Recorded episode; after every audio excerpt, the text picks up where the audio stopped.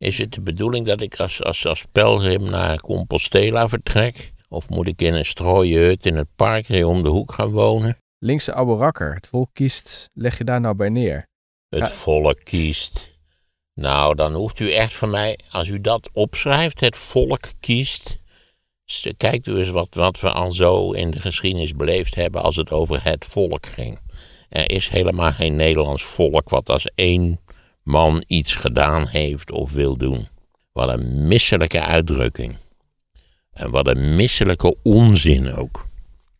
Ga lekker achter de geraniums zitten. Wordt tijd dat de brompot van Nederland naar het rusthuis gaat, schrijft iemand. Nou ja, dat is de bekende oude, oude mensen eh, discriminatie. Het verlossen, kunt u mij horen?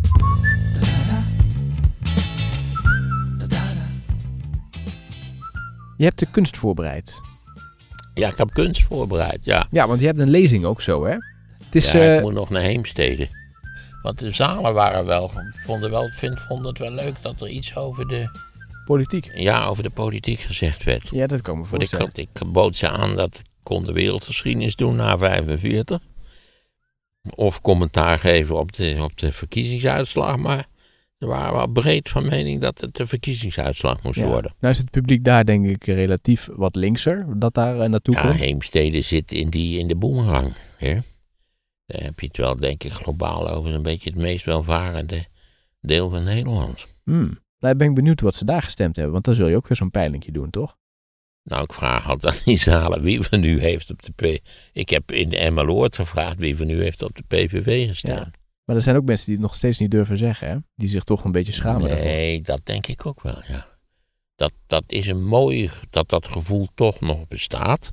Dat het ook niet, echt niet helemaal koosje is om op de PVV te stemmen. Dat, dat juich ik wel toe. Dat moet vooral zo blijven, naar mijn idee. Nou, ik had nog één ding. Die dag na die verkiezingen was ik bij een bedrijf en daar was een man van buitenlandse kom af en die grapte al van zo, ik heb mijn koffers al gepakt. Waarbij die, al die andere mensen die gewoon uit Nederland kwamen zeiden van ja, dit is, dit is precies wat we niet willen. En, ja, dat, en, ja. en zo'n man grapt dat maar wel. dat hebben we nu wel gedaan, natuurlijk. Ja, Althans, drie kwart niet en één kwart wel. ja. Maar je merkte dat dat bedrijf, dat worstelen daarmee van want hoe gaan we daar nou mee? Want we willen die man het gevoel geven, nou wat Timmermans zegt, hè, we staan... wat, eh, ja, wat voor dat bedrijf geldt, geldt voor heel Nederland Juist. natuurlijk. Maar toen vroegen we ook van ja, je, die wil die man natuurlijk het gevoel geven, hé, je bent hier welkom. Maar in jouw bedrijf zitten natuurlijk ook mensen die op de PVV hebben gestemd. Zeker. Dus dat moet je balanceren. Ja, En dat is natuurlijk wel een uitdaging. Ja, we hebben natuurlijk nu een, part, een partij naar voren geschoven. Ja, nogmaals, laten we toch wel in de gaten houden wat we er verder ook over zeggen. Dat driekwart van Nederland niet op die partij gestemd heeft. Ja. En dat er natuurlijk een heel breed gevoel is dat het een vrij ongelukkige zaak is. Dat het zo gelopen is als het gelopen is. De kunst. De kunst.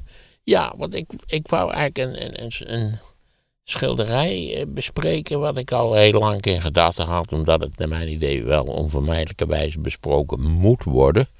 Omdat het misschien wel het aller, allerbelangrijkste schilderij is. wat in Nederland gemaakt is in de late middeleeuwen. En dat is het Lam Gods. En het Lam Gods is helemaal geen schilderij. Het Lam Gods is een gigantisch altaarstuk. Eh, een retabel, zoals dat heet. En dat ding staat in de Sint-Baafkathedraal in Gent. Overigens, toen het erin werd gezet, was het de Sint-Janskathedraal. Maar goed, nu is het tegenwoordig de Sint-Baafskathedraal. En dat altaarstuk, het Lam Gods, dat is een gigantisch ding. Met een enorm middenpaneel. Het zijn meerdere panelen. Er zijn, en er zijn twee deurtjes. Er is een middenpaneel, ik zal zo beschrijven wat erop staat. En er is een deur aan de linkerkant en er is een deur aan de rechterkant. En op die deuren zijn ook weer verschillende eh, situaties geschilderd. En die deuren kunnen gesloten worden. Eh, eh, en dan zie je ook weer dat op die achterkant van die deuren ook weer schilderijen staan. Eh, want zo'n altaarstuk, als, als het lam gods eh, was en is, tegenwoordig is dat niet meer zo, maar goed was, was op, alleen op hoogtijdagen waren die panelen geopend. Die linker, dat linkerdeurtje en het rechterdeurtje. En op alle andere dagen was dus eigenlijk het hoofdbestanddeel van, het, van dat altaarstuk was niet zichtbaar. Alleen op hoogtijdagen was het zichtbaar. Wat staat er op het middenpaneel? Waarom heet het überhaupt het lam gods? Omdat daar zie je een lam staan. En dat lam dat heeft een gaatje in zijn borst en daar loopt het bloed uit. Dat lam staat voor Jezus, die zich offert, nietwaar, om de mensen te ontdoen van hun zondige gedrag. Om hun mensen hun zondige gedrag te kunnen vergeven. En dan, dat, lam staat daar, het is ook wel interessant overigens dat het, het, we wisten eigenlijk niet precies hoe het, hoe het lam oorspronkelijk eruit zag, maar het lam gods wordt de laatste jaren omvangrijk gerestaureerd. En daardoor heeft het lam een heel, nieuwe, een heel nieuw hoofd gekregen eigenlijk. het is een heel ander lam geworden, wat veel kwieker en ook wel een ietsje gemener idee uit de ogen kijkt dan het lam eh, daarvoor deed. Eh, dus het is ontdaan van allerlei rommel die er later waarschijnlijk aan toegevoegd is. Dat lamgod staat in een landschap en dan zie je ook, dat is een van de aardigste dingen, aan de linkerkant zie je de Domtoren, de Utrechtse Domtoren staat daar. Er is twist over eh, of, die, of die al aangebracht is door de, door de gebroeders van Eyck. Ik had natuurlijk al meteen moeten zeggen, het schilderij, of het altaarstuk, ik moet het eigenlijk geen schilderij noemen, het is een enorm complex van verschillende schilderijen die de, de, de hele zeg maar, christelijke ideologie van die jaren in beeld brengen. En dat is het werk van die gebroeders van Eyck. Eh, Jan van Eyck, die waarschijnlijk de, het, het, het, complete ding uiteindelijk geschilderd heeft, maar ook zijn broer Hubert van Eyck, die wordt beschouwd als de ontwerper van dit enorm complexe stuk. Maar Hubert van Eyck is al in 1426 overleden. En het complete altaarstuk is opgeleverd in 1432. Zo'n altaarstuk was in opdracht gemaakt door een, voor een rijke man en zijn vrouw. Want als je de deurtjes dicht doet, zie je links de opdrachtgever, Joost Feit geheten, Feit met V lange I D, een, een, een min of meer adellijke en schatrijke bestuurder van de stad Gent. En aan de rechterkant zie je geknield ook Joost Feit knielt eh, zijn vrouw. dus die hebben uiteindelijk dat fantastische ding betaald. Nogmaals, 1432 is het opgeleverd en eh, voor het eerst getoond aan de menigte. Het is altijd beschouwd als een, als een uitzonderlijk stuk werk. Als, het is ook, als je het zelf ziet, ik heb het ondertussen meerdere malen gezien, ben ook in dat restauratieatelier geweest vanwege dat programma met mijn broer en zus. Het is een fantastisch ding. Er valt ook wel een en ander op aan te merken. Onze, onze bekende grote historicus Huizinga, die zat, vond dat er wel wat technische gebreken waren, omdat het perspectief eigenlijk niet echt modern uitgewerkt is, maar wat mij betreft doet dat er eigenlijk geen, geen bal toe. Als je ervoor staat, ook als je dus helemaal niet gelovig bent zoals ik, dan zie je toch dat het een, een triomfantelijk geslaagd ding is. Ja, laat ik nog niet weer schilderijen zeggen, want het zijn dus een hele reeks van schilderijen. Want op die deurtjes links en rechts staan sowieso al vier schilderijen aan beide kanten, vier. En in het midden heb je 1, 2, 3, 4, heb je, heb je ook nog weer vijf schilderijen. Ja, allemaal technisch fantastisch gedaan. Vooral de stofuitdrukking. Niet dat dat echt. Laten we zeggen. Het, het is het totaal wat indruk op je maakt. Uh, en. Nou, laat ik nog even het centrale stuk toch beschrijven. Daar staat het Lam Gods dus. Links die domtoren. Hebben de Van Eyckstad geschilderd of heeft Jan van Eyck dat geschilderd? Daar is twijfel over. Het zou kunnen zijn dat Jan van Skorel al, al een eeuw later ongeveer eh, bij restauratie al die domtoren erin heeft geschilderd. Omdat dat natuurlijk toch wel in West-Europa als een uitzonderlijk bouwwerk werd beschouwd, geheel terecht. De Domtoren is de mooiste kerktoren van Nederland. En wat mij betreft ook de mooiste kerktoren van West-Europa. Zeggen we even in onze bubbel in Utrecht natuurlijk. Maar goed, ik ben ervan overtuigd dat iedereen dat moet vinden. Je ziet dus centraal dat lam gods, wat, wat zijn bloed loopt uit zijn borst een soort schaaltje. Er staan wat engelen bij en zo. Ehm, en boven zie je drie personen. In het midden zit God of ook de oordelende Jezus, dat is niet helemaal duidelijk, maar ik geloof dat moderne interpretaties willen eigenlijk dat het de oordelende Jezus is. Uh, die zit in het midden. Links zie je Maria, de moeder Gods natuurlijk, en rechts zie je Johannes de Doper. Allemaal schitterend, schitterend geschilderd. Uh, op die panelen zie je aan de linkerkant uh, muzicerende engelen. En ook aan de andere kant, aan de ene kant spelen ze op een orgeltje en op de andere kant zingen ze. En dan heb je beneden zijn die panelen, daar heb je de, de rechtvaardige rechters bij elkaar. En de, de ridders die ook het geloof moeten beschermen. En aan de, rechterkant heb je de, uh, hoe moet je dat zeggen, de, de, de kluizenaars en de, uh, de pelgrims. Uh, allemaal keurig, keurig in beeld gebracht. Overigens wel interessant, laat ik het nu maar vast behandelen.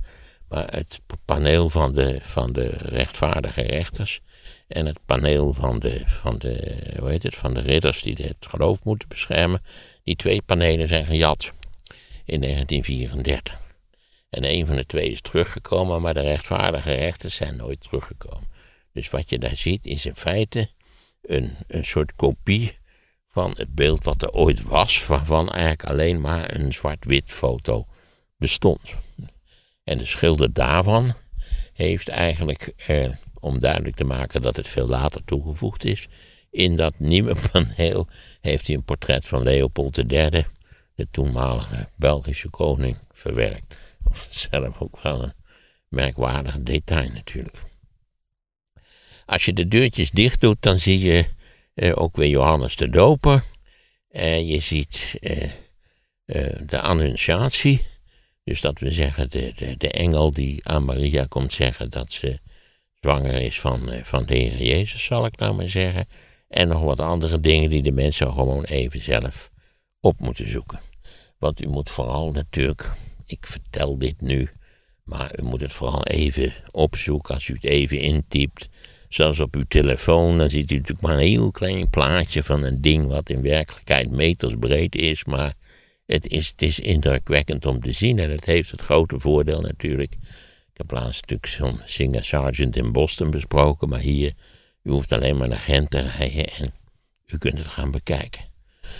Het wordt momenteel nog omvangrijk gerestaureerd. Ik weet niet hoeveel er nu in de kerk ook zichtbaar is.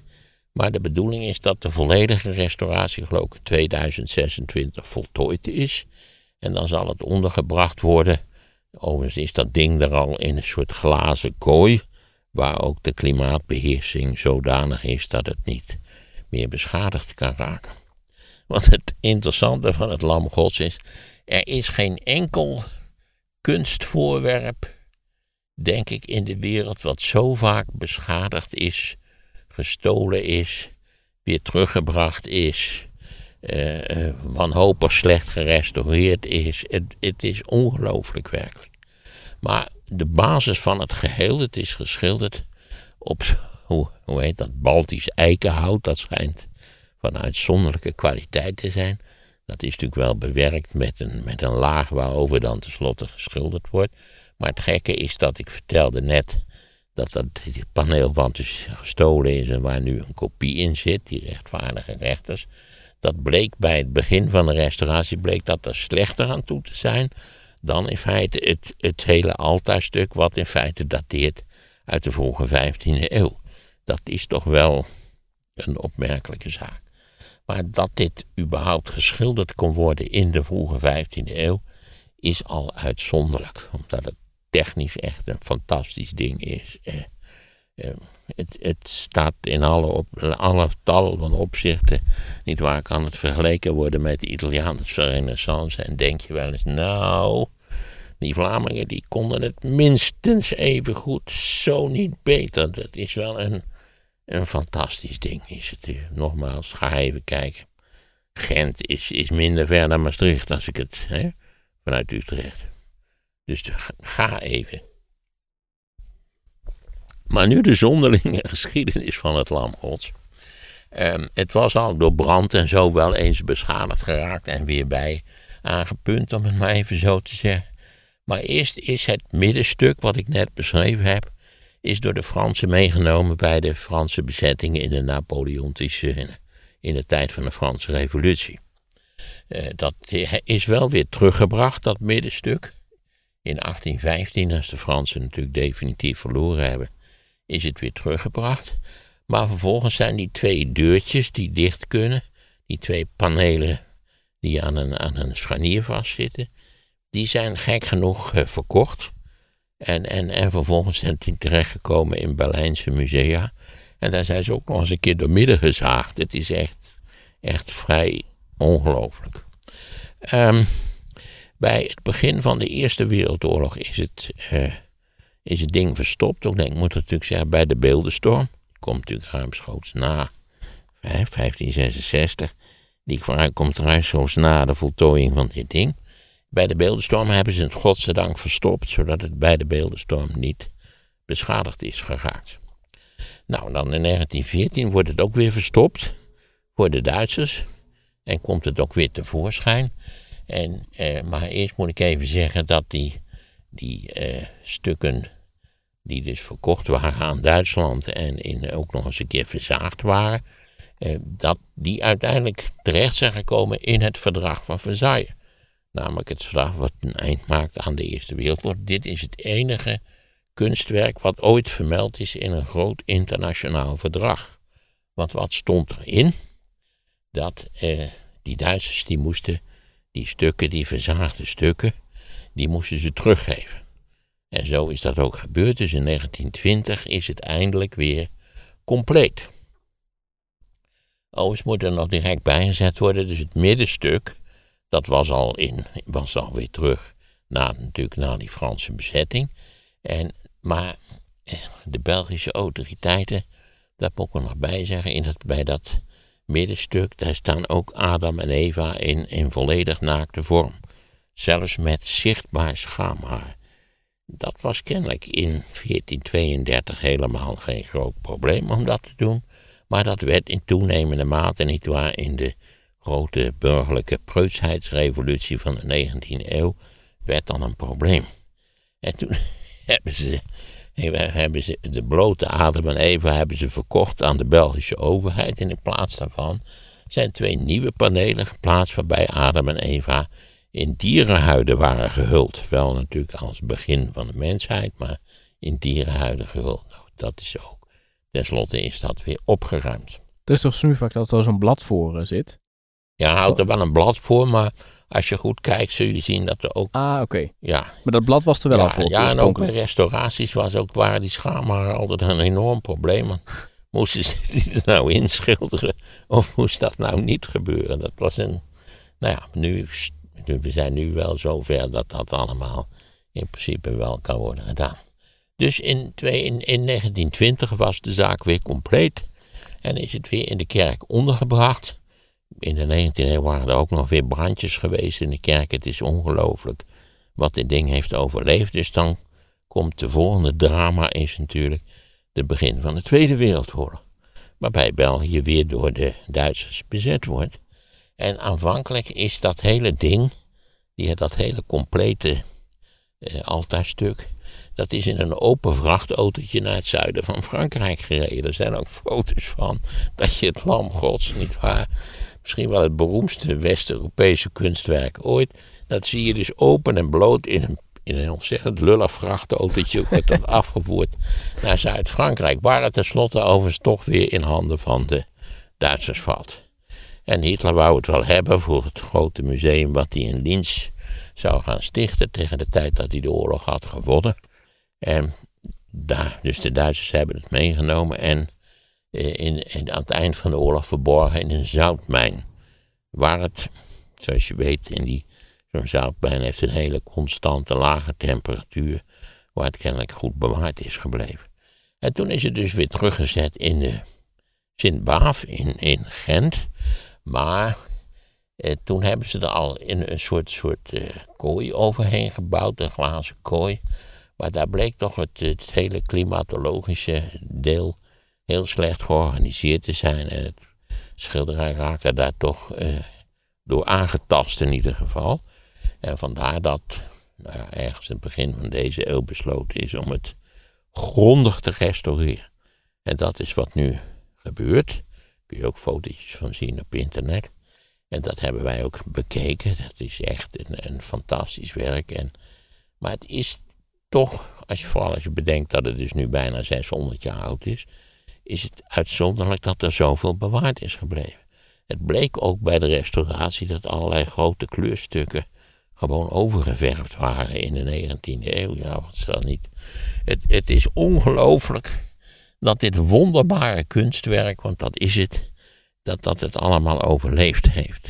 Dus ga het nou even bekijken, want u bent ook al even bezig met het bekijken. Want u moet het natuurlijk bekijken terwijl de deurtjes open zijn. En u moet het bekijken terwijl de deurtjes dicht zijn. En ik meen, ja, ik meen het zelfs vrij zeker te weten dat in dat grote Google-project, waarbij een aantal meesterwerken dus zeer gedetailleerd gefotografeerd zijn, kunt u het ook bekijken. Dat kunt u natuurlijk niet op uw telefoon bekijken. Dat moet u nu even doen, tenminste als u via de telefoon luistert. Kijk vast even. Of misschien heeft u het alles gezien. Dat is ook een mogelijkheid. Het is, een, het is in allerlei opzichten is het uniek. En daar kunnen we, kunnen we natuurlijk iets aan toevoegen. Dat, ook als je helemaal niet gelovig bent zoals ik, dat toch kerken, kerkchristelijke kunst, in allerlei opzichten echt fantastisch de moeite waard zijn. Als het christendom nou ergens goed voor is geweest, dan is het eigenlijk de bouw van de meest fantastische kerken. Denk aan de gotische kerken in, in, in Noord-Frankrijk. Maar denkt u ook aan zo'n stuk als het Lam Gods, wat een hoofdstuk. Eh, trouwens, kijk ook naar andere schilderijen van Jan van Eyck. Doe dat maar even. Jan van Eyck was een meesterlijke schilder. Je kunt ook kijken naar het Arnolfini-portret, dat hangt in de National Gallery. En, en u kunt ook kijken naar een fantastisch stuk dat heet de kanunnik van de palen. Want daar staat ook de kanunnik van de palen op met een leesbrilletje. Ik meen, het is niet de eerste leesbril die op een schilderij is afgebeeld, maar toch wel. Het is een hele vroege variant van, van de leesbril. Ook dat schilderij van kanunnik van de palen, volgens mij ook agent te zien. Daar moet u ook even naar gaan kijken. Kortom, maak even studie van Jan van Eyck. Hij heeft ook een mansportret gemaakt, wat, waarvan men zegt dat het een zelfportret is. En dat is ook een fantastisch ding om te zien. Het, het was een geniale schilder. Kan, ja, ja, ik mocht van mijn zuster nooit zeggen. Oh nee, ik mocht van mijn zuster niet zeggen dat het een meesterwerk was. Maar het Lam Gods is een fantastisch, eigenlijk haast ongelooflijk meesterwerk. En het zit ook in kerken, als, als je die, die uh, toespraken nog even van die priesters hoort, zit het lam Gods daar vaak in. Hè? Dat wordt vaak benoemd. Ja, zeker. Want dat, natuurlijk, kijk, dat, dat, dat moet u even nalezen. Dat is wel handig. Dat u, waarom bijvoorbeeld al die figuren afgebeeld zijn.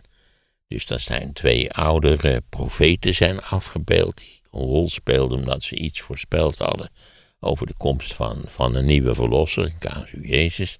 Daar zijn twee niet-christelijke profetessen ook in beeld gebracht. Kaan en Abel zijn in beeld gebracht. Links brengen ze een offer. Rechts wordt, wordt, wordt Abel vermoord door Kain. Eh, nou ja, Johannes de Doper staat in feite twee keer in, wordt die afgebeeld. Dan heb je natuurlijk de, de, de moeder, want dat speelde natuurlijk in de middeleeuwen een enorm belangrijke rol.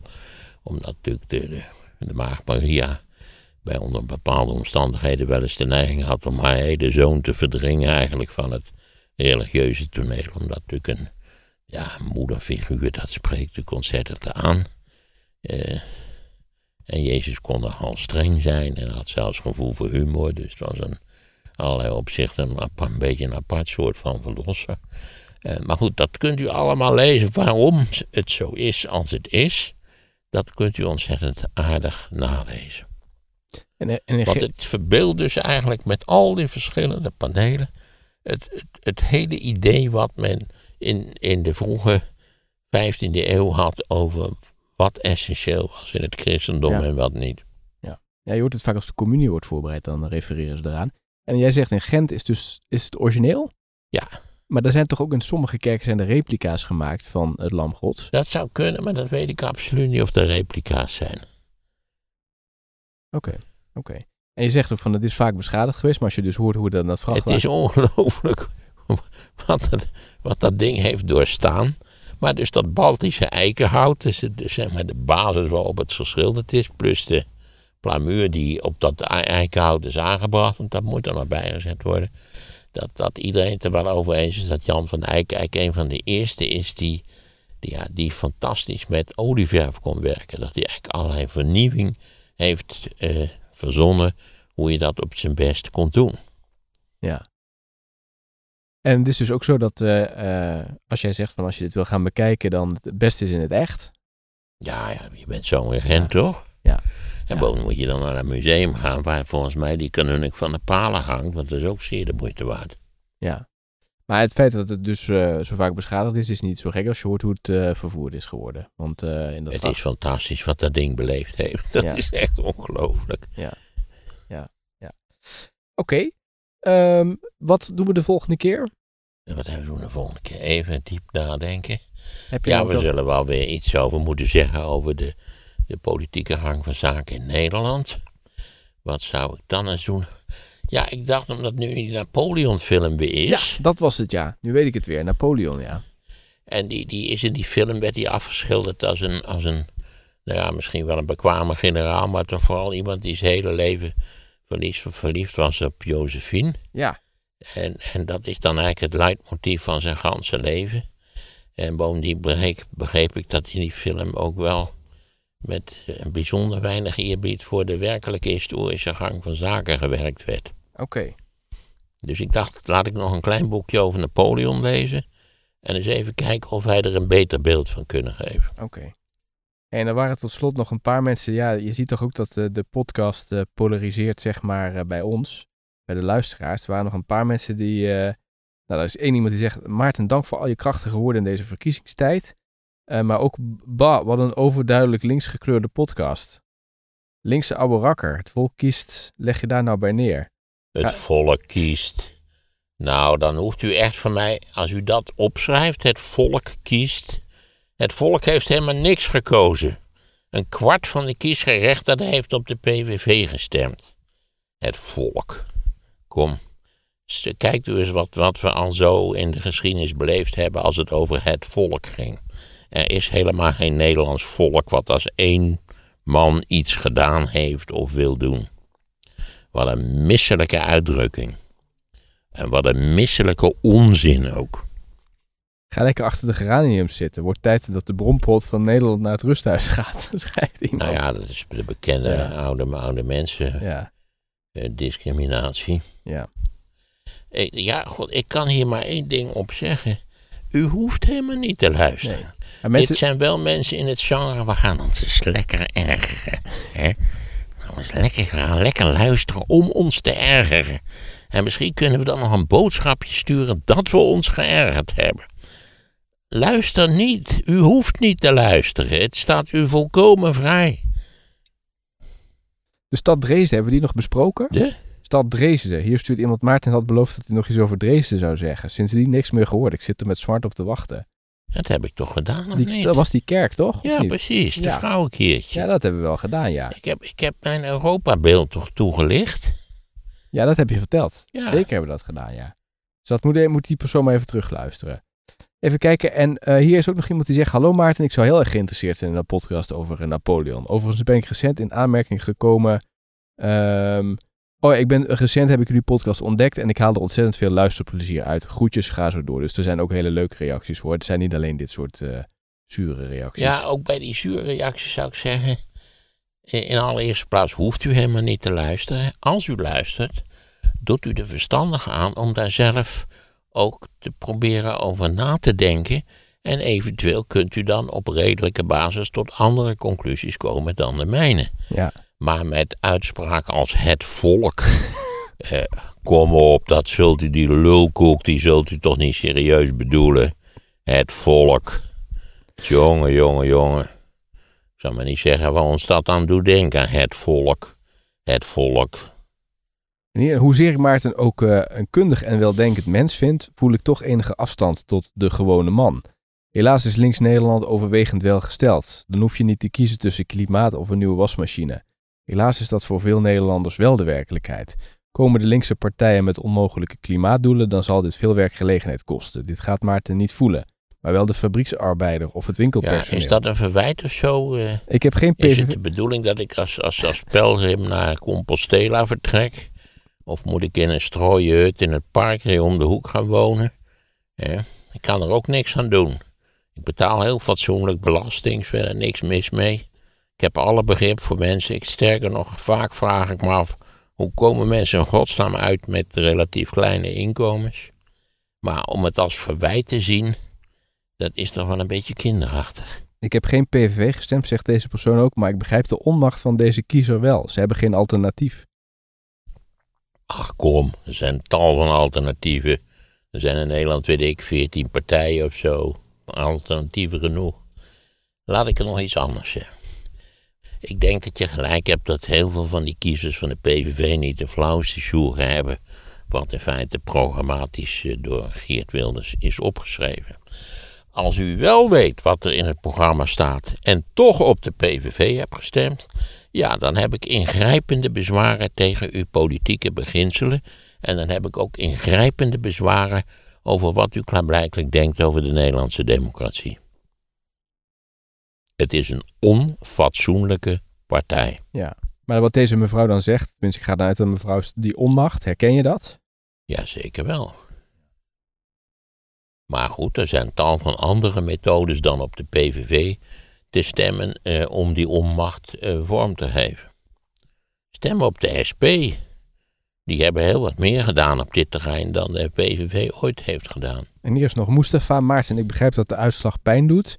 Maar als je gelooft in de democratie, dan moet je Geert Wilders feliciteren en een kans geven. Het kan niet zo zijn dat als de democratische uitslag je niet uitkomt, je deze gaat negeren. Ik negeer het helemaal niet. We hebben hier tot om anderhalf uur zitten lullen over die uitslag. Dat wil niet zeggen dat ik de PVV een fijne partij vind. Integendeel. Ik vind de PVV een, een in allerlei opzichten abjecte partij. Ja.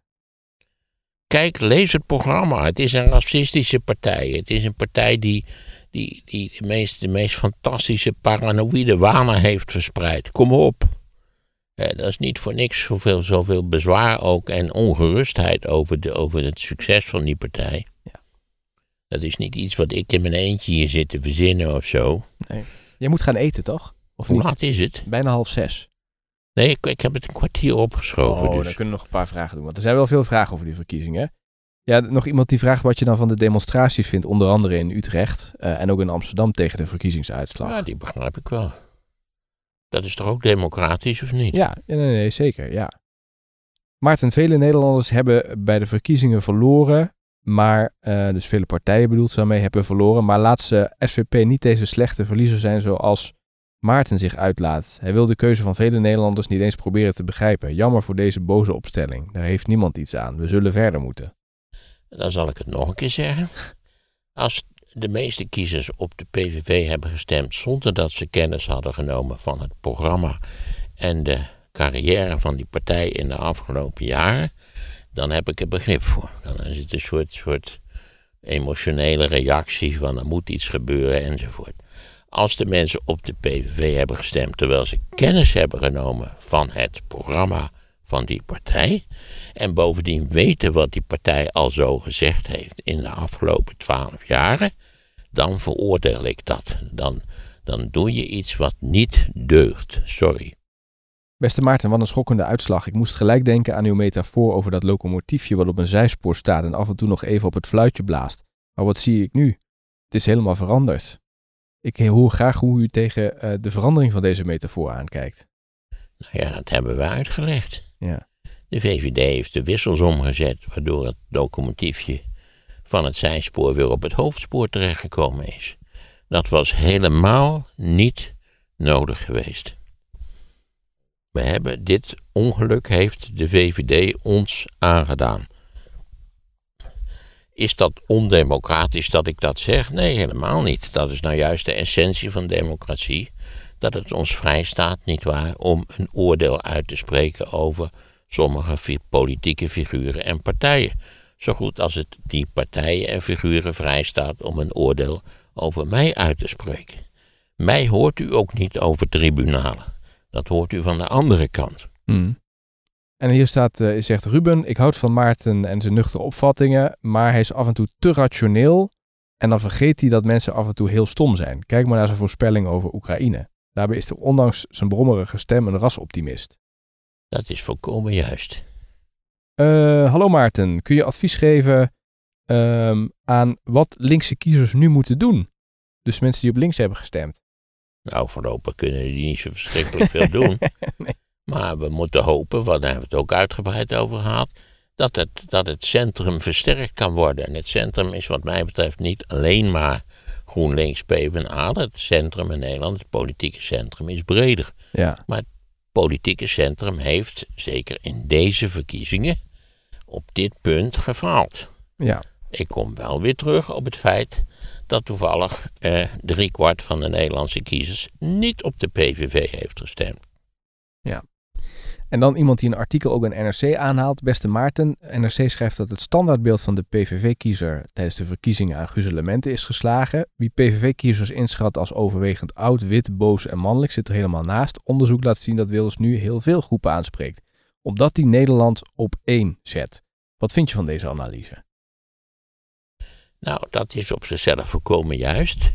Alleen is er nog wel één verschil met, met eh, laten we zeggen, de, het gemiddelde van Nederland. En dat is dat het opleidingsniveau van PVV-kiezers significant lager is dan het gemiddelde opleidingsniveau in Nederland. Ja. Eh, de kreet Nederland op één zetten is gewoon retorische lulkoek. Maarten, de verkiezingswinst eh, van Wilders is een test voor het politieke midden. Ben je het daarmee eens? Ja, absoluut. Leg eens uit. Nou ja, wat, waar we het over gehad hebben, het politieke midden moet, moet zich dit aantrekken en moet proberen zich te versterken. Dus niet met het populisme mee, maar proberen om de eigen positie te versterken. Uit alles blijkt in andere landen, doe je mee met populistisch rechts, dan word je het slachtoffer van populistisch rechts. Ja. Nogmaals, ik zou omzicht willen waarschuwen, doe het niet. Het is het einde van je ethisch verantwoorde beweging. Hoe groot is de kans dat het minderheidskabinet overeind blijft? Wordt ook gevraagd. Geen idee. Ik denk niet groot. Maar goed, dat is niet meer dan een vermoeden. Ja. Sowieso, kijk, alles wat ik gezegd heb over het komende jaar of over de komende jaren is niets anders dan een vermoeden. Ik bedoel, ik ben geen ziener. Ik ben geen profeet. En dat wil ik ook niet zijn. En dan nog dit. Maarten eh, Wilders heeft eh, gereageerd ook op Jezilgus en heeft haar gewaarschuwd dat als eh, de PVV geen kans krijgt, de partij alleen maar groter en groter wordt. Is dat inderdaad een reëel beeld dat Wilders hier schetst? Dat zou kunnen, maar dat hoeft helemaal niet het geval te zijn. Kijk, ja, feit is natuurlijk dat, dat de VVD de deur opengezet heeft. Met alle gevolgen van dien. En dan zijn er nog wat vragen over die VVD-houding. Er wordt gezegd van ja, de VVD is nu weer bezig met politieke spelletjes. Want misschien willen ze inderdaad wel een goede positie bepalen voor de eh, onderhandelingen. Maar de kiezer heeft juist gezegd dat ze die spelletjes niet meer willen. Hoe kijk je daar tegenaan, Maarten? Nou, ik moet zeggen dat ik begrip heb voor het feit. eh, We hebben ondertussen ruim voldoende kritiek op de VV, VVD gespuit. Ja, ik heb wel begrip voor het feit dat ze geen zin heeft om in een kabinet met Wilders te gaan zitten. Ja. Ik denk dat dat uiteindelijk, kom ik terug op mijn punt, dat je moet met populistisch rechts, moet je de samenwerking niet aangaan, en zeker geen intensieve samenwerking, want het helpt niks. Nee. Het maakt populistisch rechts groter en vitaler. Dus doe dat niet en probeer vanuit het centrum, nietwaar, eh, eh, nuttige kritiek te leveren en eventueel uiteindelijk een politiek alternatief te ontwikkelen. En hier nog wat verschillende vragen van mensen die de Amerikaanse media rond de verkiezingen aanhalen, waarin Wilders en ook de overwinning wordt vergeleken met de Dutch of de, de, de Trump van Holland, wordt er gezegd. Zit daar wat in, willen meerdere mensen weten. Nee, de twee politieke systemen zijn zo, wissel, zo verschillend van elkaar dat, dat ik zie, ik zie eh, Geert Wilders niet als een, als, een, als een vergelijkbare bedreiging van de Nederlandse samenleving als ik Trump zie als bedreiging van de Amerikaanse samenleving. Hmm. En dan nog, ja, dit zijn eh, zowel de Amerikaanse als de Nederlandse samenleving zijn zeer complexe, gelaagde systemen. En, en ja, die zullen niet 1, 2, 3 omvallen natuurlijk. Maar goed, bijvoorbeeld ook andere landen, ook Duitsland zal natuurlijk ook wel met interesse dit volgen. Want Zonder hebben de, meer. Zonder de AfD meer, daar. die natuurlijk met die AFD worstelen. En je moet natuurlijk niet op te veel plekken dit soort uitslagen krijgen, want dat is ook voor de Europese Unie niet. eh, niet Nou ja, we hebben natuurlijk dergelijke uitslagen al in Zweden gehad. Daar Ja. wordt volgens mij wel een, een minderheids, minderheidskabinet gedoogd. dat is daar heel normaal hè, in Scandinavië. ja, dus dat zou, dat zou nog een voorbeeld kunnen zijn. Ik weet niet of, hoe het op dit moment in Denemarken gesteld is. Maar dat eh, heeft ook weinig frisse ideeën over immigranten. In, in Finland is een relatief eh, conservatief eh, kabinet aangetreden. Nadat die ontzettend leuke dansende eh, vrouwelijke prime minister verdwenen was. En we hebben natuurlijk Polen, waar de PIS-partij eh, jarenlang misbruik heeft gemaakt van zijn macht.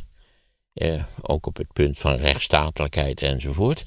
Maar waar, ja, waar, waar de wind gedraaid is. Ja. Dus Polen is iets waar we ons aan vast moeten houden. Dan zie je dus dat als je volhoudt dat het mogelijk is om vanuit het centrum tot een alternatief te komen. Ja. Want ik vind, dat vind ik wel belangrijk op termijn. Je gaat het hier vanavond in de lezing dus ook weer over eh, hebben, over dit onderwerp. Ja, ik ga, net als ik moet zeggen, ik had ook gisteren nog, of nee, wanneer was het? Ja, had ik ook nog gesigneerd achteraf. En dan zeggen mensen dat ze het wel fijn vinden dat ik het een beetje relativeer. Met name door vrij voor de hand liggende opmerking te maken dat het natuurlijk maar, dat het maar een kwart is van het Nederlandse electoraat. Ja. ja. Zitten de, de zalen nog steeds goed vol? Ja, Emmeloord was matig, moet ik zeggen. Oh, oké. Maar mijn indruk is dat, dat had ik al eerder, eh, dat ook de podcast dat die stimulerend werkt voor de zaal. Ik heb eigenlijk tot nu toe eh, een betere zaalvulling gehad dan, dan ooit eerder. Terwijl ik er verder niks over te klagen heb. Behalve in Emmeloord dus. Daar kan het iets ja, beter. Emmeloord was matig. Oké. Nou, we hebben weinig luisteraars misschien daar. Dat zou kunnen, ja. Hoewel er weer meerdere oude dames waren die zeiden... Oh, meneer Rossen, wat leuk. Ja, ik luister altijd naar uw podcast. Ik val met u in slaap. Ja, ja dat horen we heel vaak hè, dat mensen dat hebben Ja. inderdaad. Ja. Nou, dat vind ik, vind ik best. Dat ze met ons in slaap vallen. ja, zeker. Oh, de god, ik moet ook nog gedichten maken en zo. Oké. Oh, maar heb je nog een week voor. Dat is waar. Dus dat scheelt. Ja, ik heb de bestellingen wel allemaal gedaan. Oh, dat mag ik natuurlijk niet zeggen. Sorry, ja, ik help Sinterklaas. Het is niet anders. Ja. De pieten zijn door mij allemaal ontslagen. Dus eh, daar kunt u zich over, hoeft u zich ook niet meer over op te winnen. Dat scheelt. Kom op, dat zult u, die lulkoek, die zult u toch niet serieus bedoelen. Het volk. Nu is het eigenlijk dagelijks zo dat wij in de enorme slagschaduw van Geert Wilders leven. Download nu het college van Maarten over het populisme. Hebben wij eigenlijk alleen de grote Geert, die boven alles uittorent, hè? zowel in letterlijke als in figuurlijke zin. Je vindt het college via de link in de show notes. En Wouter Kolk, de baas van Albert Heijn, vertelt hoe de supermarkt van de toekomst eruit ziet. Dat hoor je in de podcast Sea Level via de link in de show notes.